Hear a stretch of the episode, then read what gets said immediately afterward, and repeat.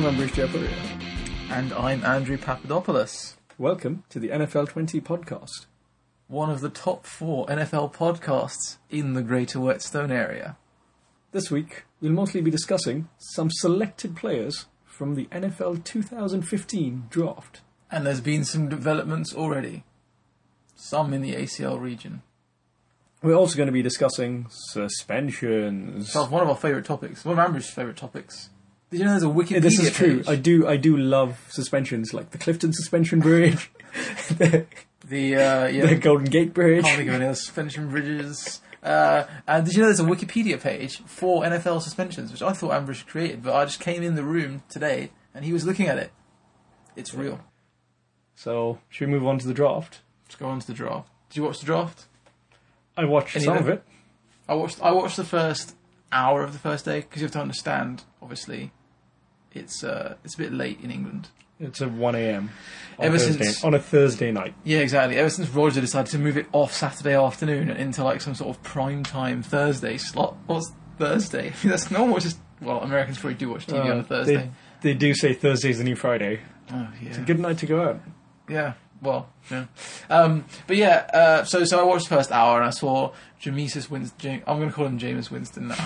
Jameis Winston. I saw Jameis Winston complete his destiny to become the Tampa Bay Buccaneers' latest strip club patron and hopefully quarterback as well. Yeah, I mean, he's described as being the most pro-ready of all the quarterbacks that were available.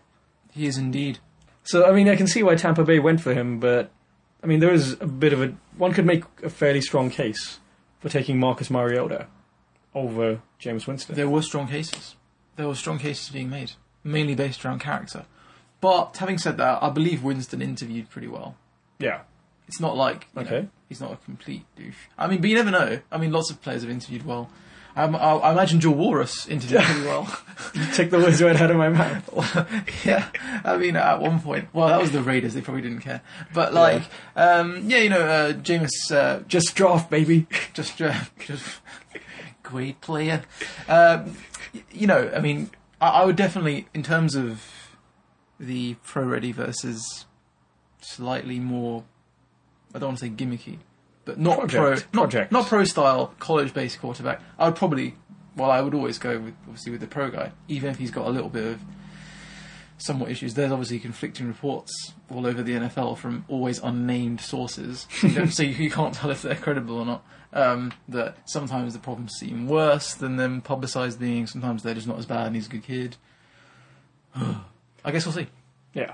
I mean, Tampa Bay had to take a shot because they had the first pick, yeah. And there was a prospect who could. I mean, if they hit on a solid quarterback, then that's going to be really good for them. Throw it to Mike Evans. Yeah, that's all it takes. Which is the same reason why Tennessee went for Marcus Mariota with the second pick. It's interesting how Chip Kelly has transitioned quite well to being an NFL coach, even though he used to coach Mariota in Oregon. He was the one who was like, do this crazy shit. Don't be a pro-style quarterback. But Chip Kelly has a very different way of doing things, because his offensive style isn't successful because it's particularly smart in a conventional sense. But the way it works is from the high cadence and the high number of reps that you do on offense, the high number of snaps on offense. That just knackers out defenses. Just attrition. Just like, boom, you guys just can't handle it. There's probably...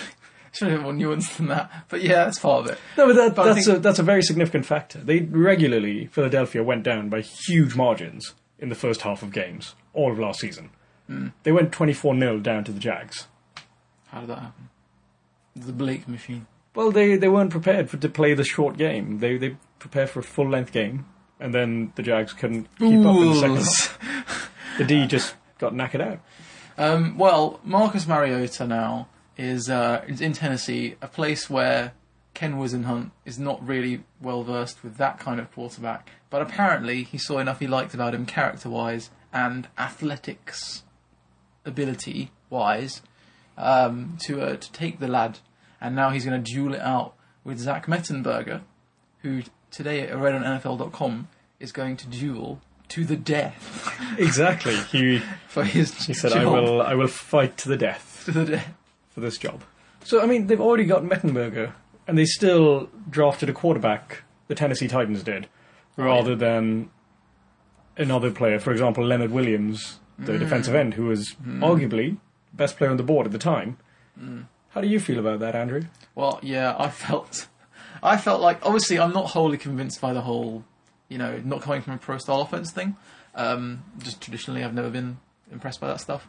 But before the draft, I was thinking, you know, if there's a guy here who's, you know he's solid, Leonard Williams, you know he's good. You can plug him in, you know he's going to be good.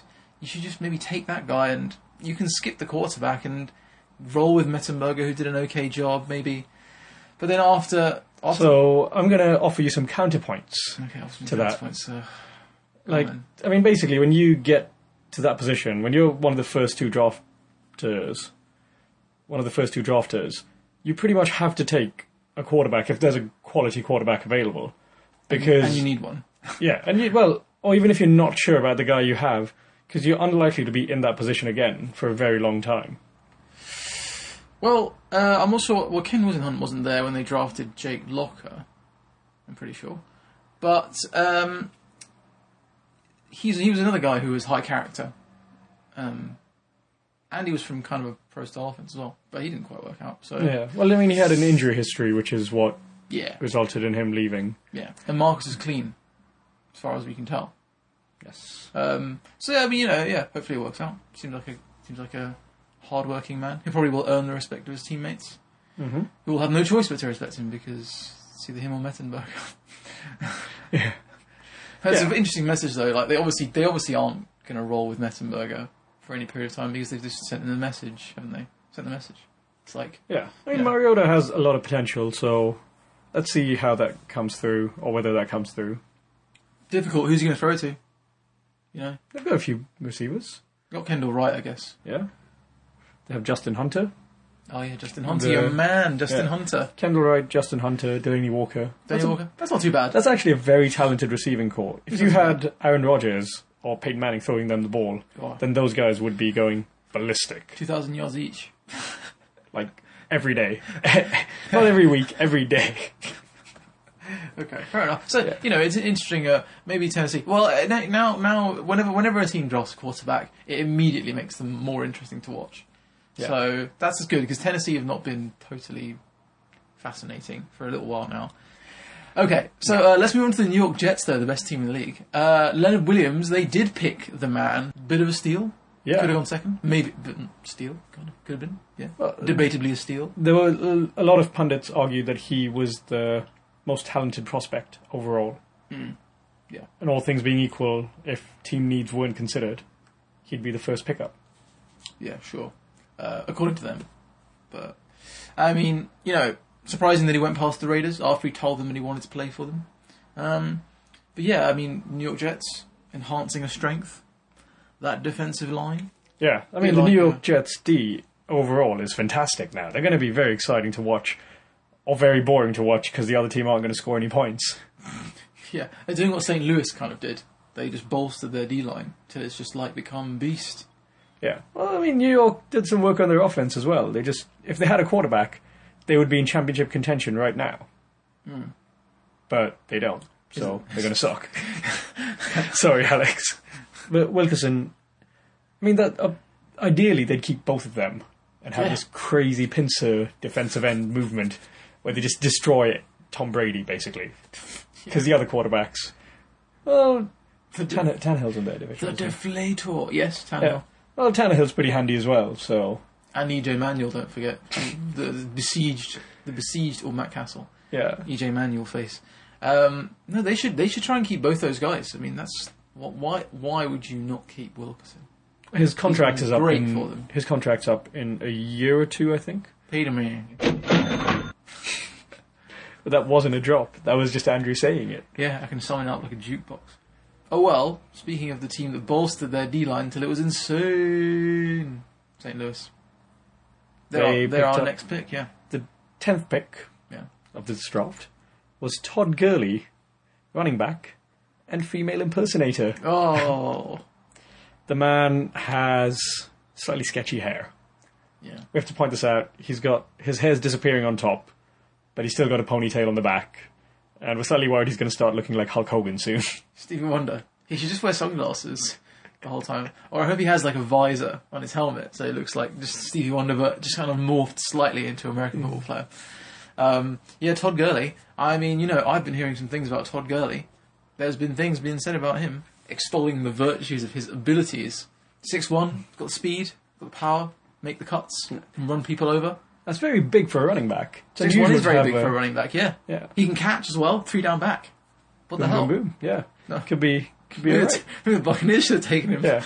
Although there is a track record of draftees coming in who've had ACL issues, struggling to cope with them during the actual season, because the intensity of an actual NFL season is a lot harder and a lot higher than college.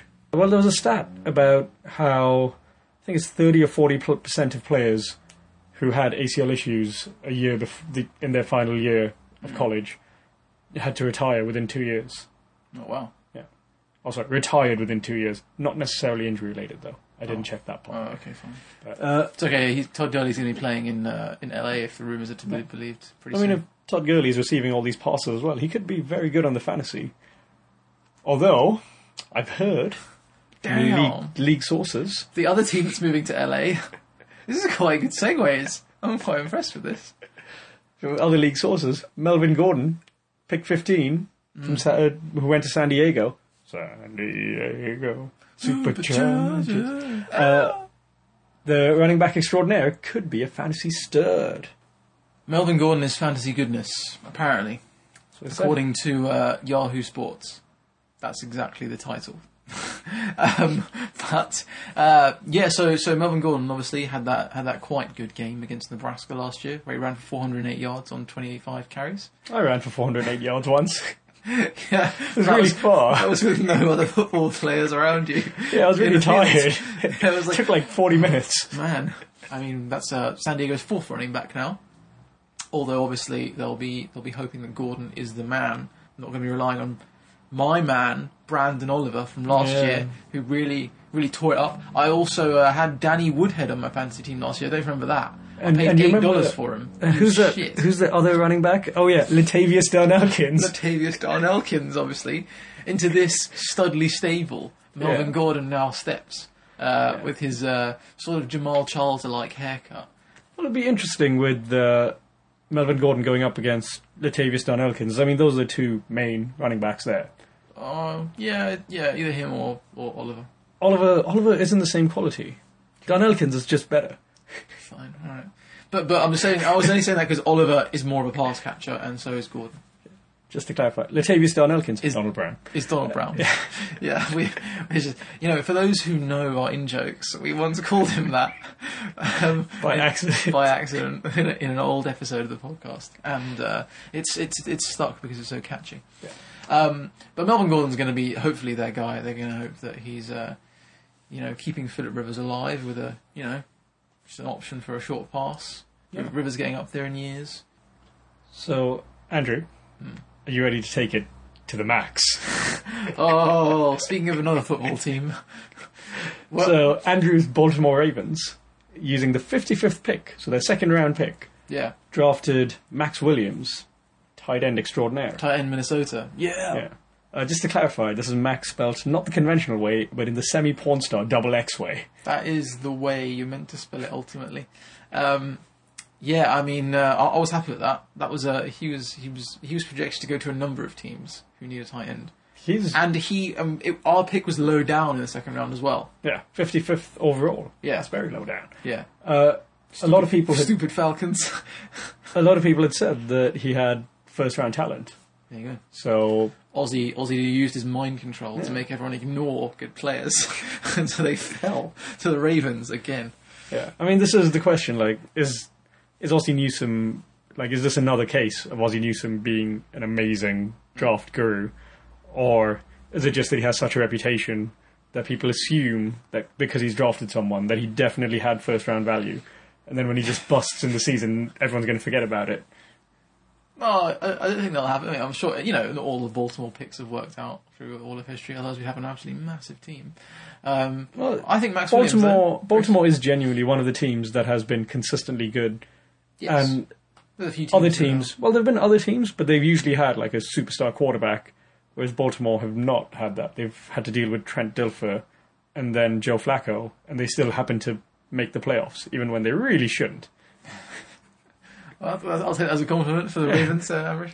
I mean, Maxx Williams is an interesting pick, exciting pick. I like it. And we also took a wide receiver with the first pick in the first round, which I believe was like 28th, I think, 27th. So exciting times for my man Joe Flacco, who's got Mark Trestman whispering in his ear, quarterback whisperer.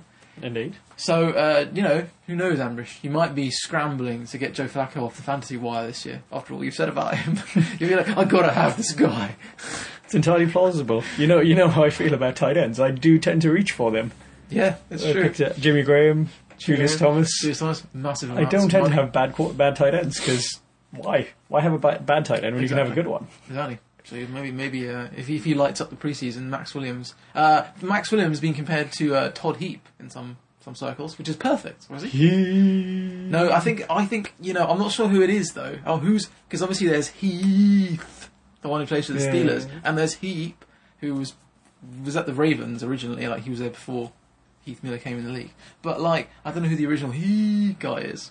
Okay. Let's say it was Todd Heap because he was awesome, and he was there for longer. Todd Heap, one of my favourite classic Ravens, 6'5". This guy, I think Maxx Williams is 6'4". Midget. Yeah, what a bitch. And he's also very young. He was in college for 2 years before he went to the draft, so he's 20 years old. Must be very intelligent to finish his degree in 2 years. Yeah, that's what you want. That's what Baltimore looks for. Those high character, you know. High motor, brain power guys. Speaking of people with slightly porn starish names, Randy Gregory, the 60th pick, outside linebacker who went to Dallas. Value, possibly. Yeah. Unless he just gets suspended forever. Well, that is theoretically a possibility. Graffitiing Josh Gordon. Graffitiing Roger Goodell's house. Yeah, well, he dropped in the draft because he has a history with cannabis. Yes. Which is why he didn't go, because he's someone who had first round potential, but the personal issues are what brought him down. And now he is going to get the chance to party in Dallas with Beaver Dez and Greg Hardy. Yes. So he's basically going to play in Greg Hardy's place till he comes back. I applaud the pick because, I don't support Dallas, so if he does implode, it'll just be funny. But I hope he does well because you always want to see good players in the NFL. He's from a good college, Nebraska, known for its defense, apart from what Melvin Gordon did to it. Another player who dropped, in fact, off the draft board and still fell into Dallas's lap. Yeah, is Lael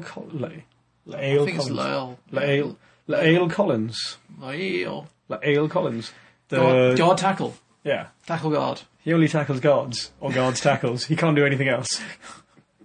Yeah, the guard / tackle. Well, he's mostly going to be playing guard to begin with. Possibly. Probably. Yeah. Lael Collins.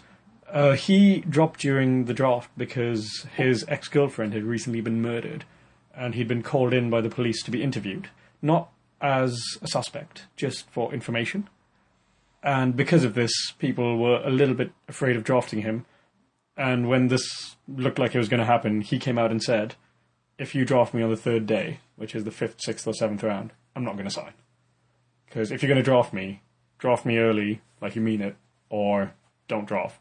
Like, don't just pick me up in the 7th round. Oh, right, wow. Like some kind of trump, because that's not what... Yeah. Which is totally understandable, to be honest. Would he have... So he signed for them after the draft, Dallas. He came through as an undrafted free agent. Does that mean that he would have preferred signing as an undrafted free agent than getting picked in the 5th round? Yes. So basically, he was saying that if you aren't going to he's like, if you don't back me in the first few rounds, then don't just pick me up with a waste pick where you're like, oh, there's no one good left. We would draft a punter, but let's draft this really awesome player instead, who might have personal issues except actually doesn't, was just implicated risky policy by Lael. Well, when you're as talented as that, then you can kind of get away with it. Yeah, all the teams were scrambling to... He wasn't going to be forgotten about in the post-draft process. Scrabbling? I think both work. Yeah. All the teams were scrambling to get him. They were scrabbling to get him. Yeah.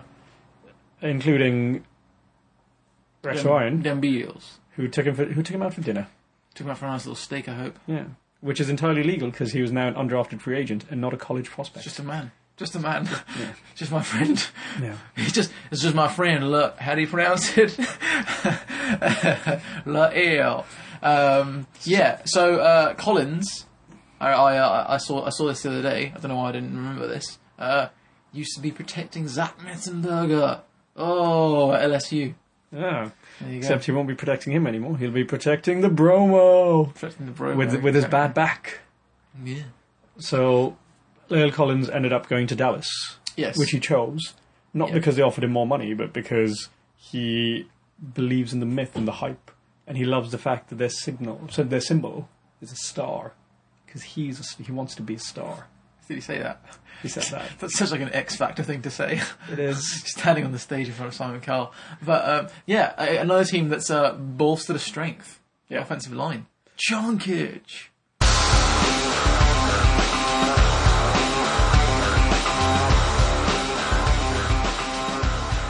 Shall we move on to suspension news? We shall. Our favourite topic. Time for the suspensions list. And Ambrose has compiled a doozy of really, really, really good variety as well. Take it away. Okay. Josh Gordon from Cleveland was suspended for the entirety of the 2015 season.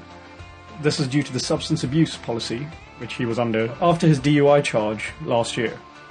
Former Washington and Indianapolis safety, Leron Landry, who's now a free agent, was done for a performance-enhancing drug violation. It wasn't his first violation, which is why he was suspended for so long. Yeah. He's already 30. He's not that good now anymore. So some people think he might be retiring. We now move on to new suspensions. Mm. Including, well, kind of new, including a certain Bolgazi affair. Known by some other people as Deflategate, which I think sounds shit. I don't think Bolgazi sounds great either, but it sounds better. Yeah.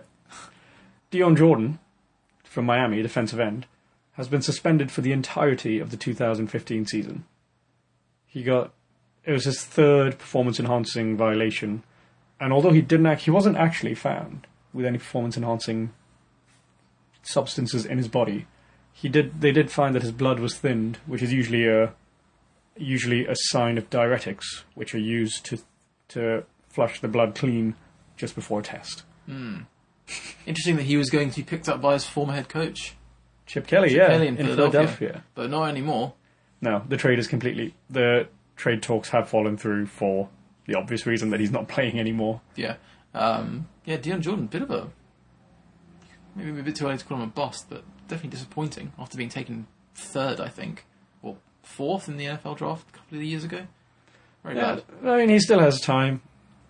It wouldn't surprise me if, after he comes back and might end up as a free agent, Philadelphia pick him up. True say. Yeah, next year.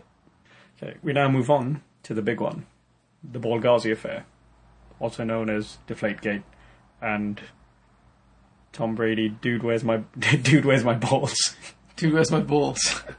So, as we discussed previously on this podcast, the New England Patriots were suspected of tampering with their footballs during the championship game against the Indianapolis Colts. Break it down. Like, tell them about 12 balls. I'll summarise the first bit there. Yeah, sure. So, as a result of this, after an independent investigation, the league has suspended Tom Brady for 4 games, fined the Pats $1 million, and also cost them a first-round pick next year and a fourth-round pick in 2017. Mm. According to the Wells Report, one of the locker room attendants, in coercion with one of the others, I believe, from the Patriots, took all the game balls, into the bathroom, the water closet, as they call it in America, mm-hmm. and after the balls had been submitted.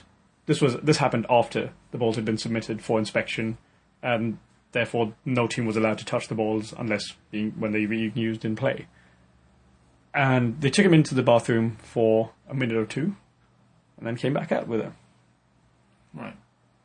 So we assumed that there was tampering. There's no reason for a locker room guy to take the balls into the bathroom. Sure.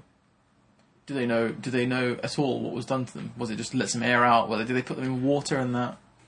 The next time the balls were inspected, the Patriots balls, 11 out of the 12 Patriots balls were below the legal pressure that's allowed within the league standards. Right.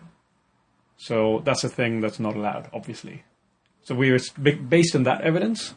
They assumed that this person who was tampering with the balls, this person tampered with the balls and deflated the Patriots' balls.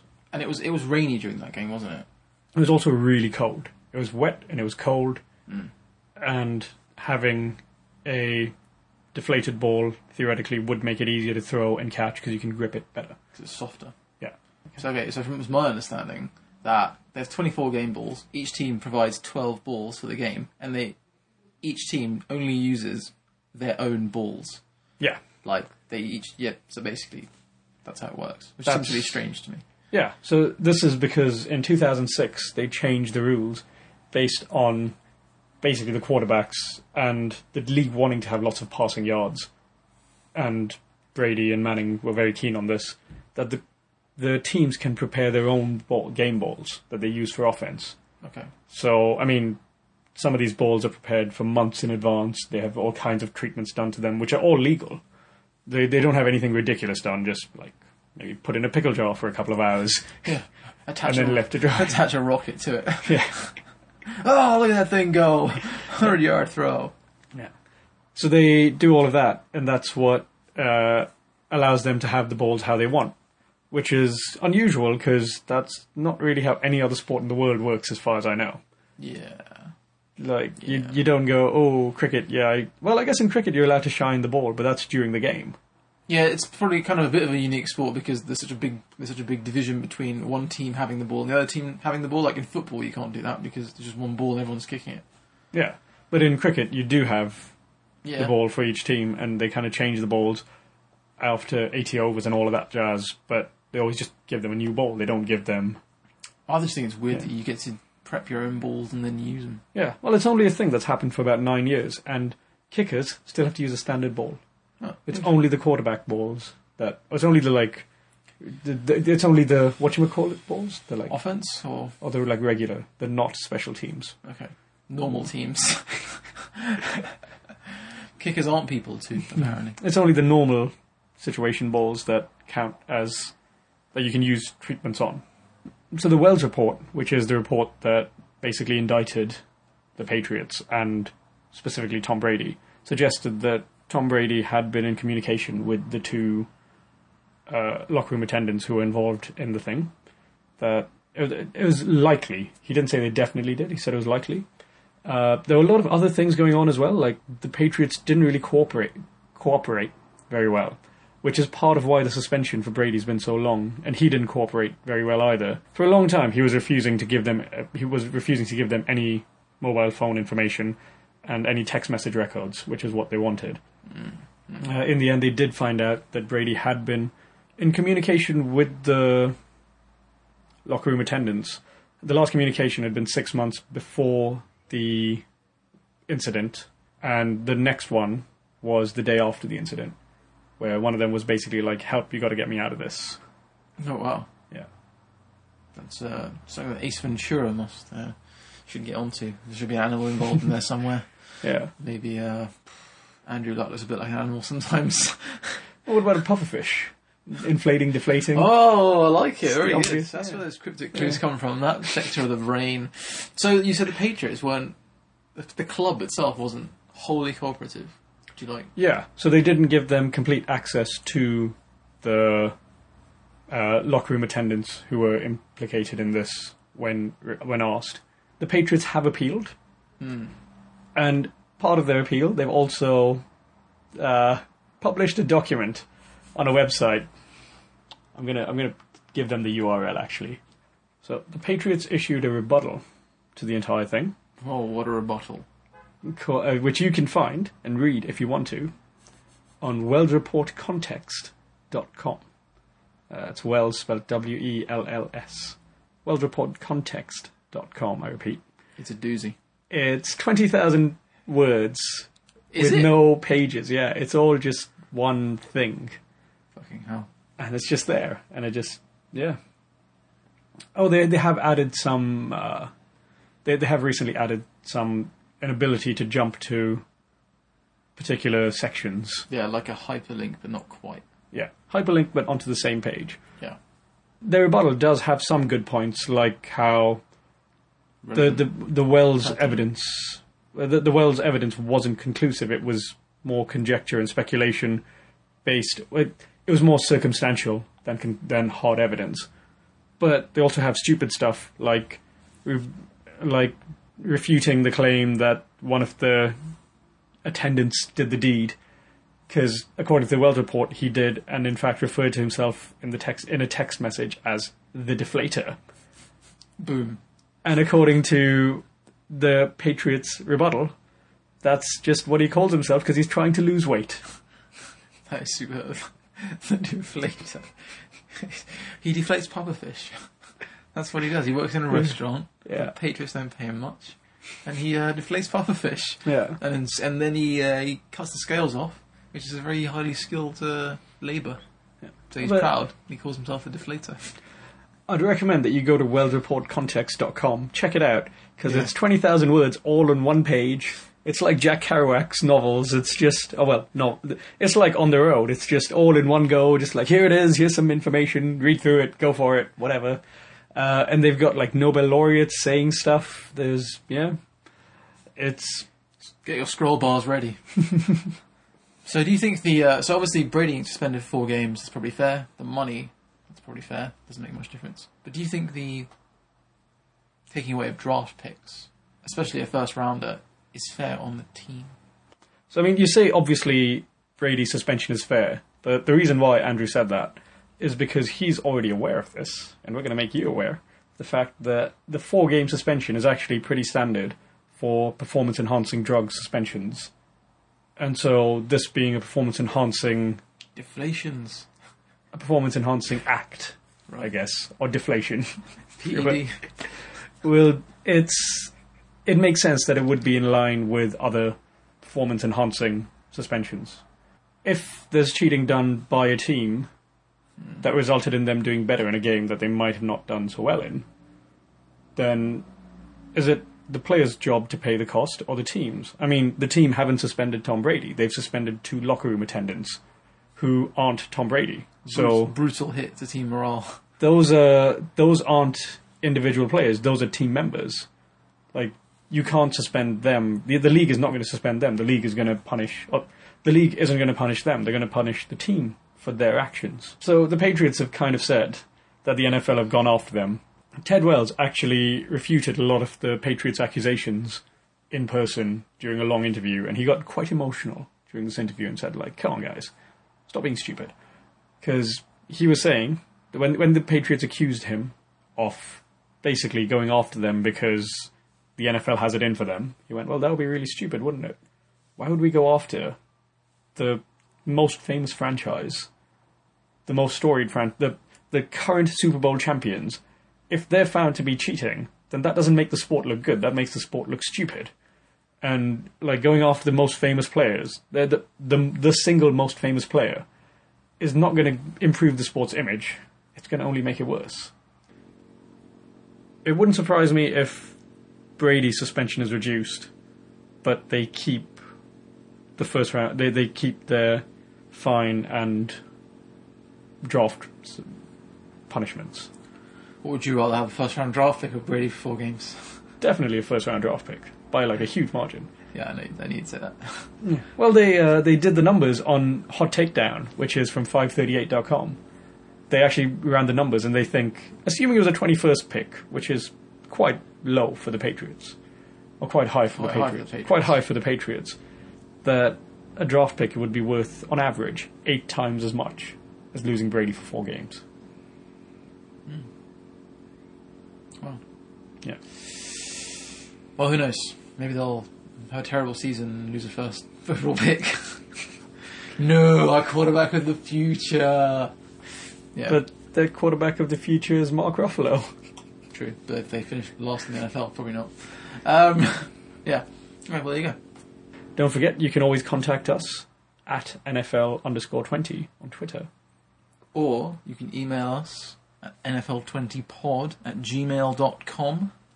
We'd like to thank Order 66 for providing us with our music, as always. If you like us, tell your friends. Even if they don't listen, even if they don't know what American football is, tell them to just download it. We don't either. You don't need to know. Perfect for them. And we'll be back in the not-too-distant future. Na, na, na, na, na.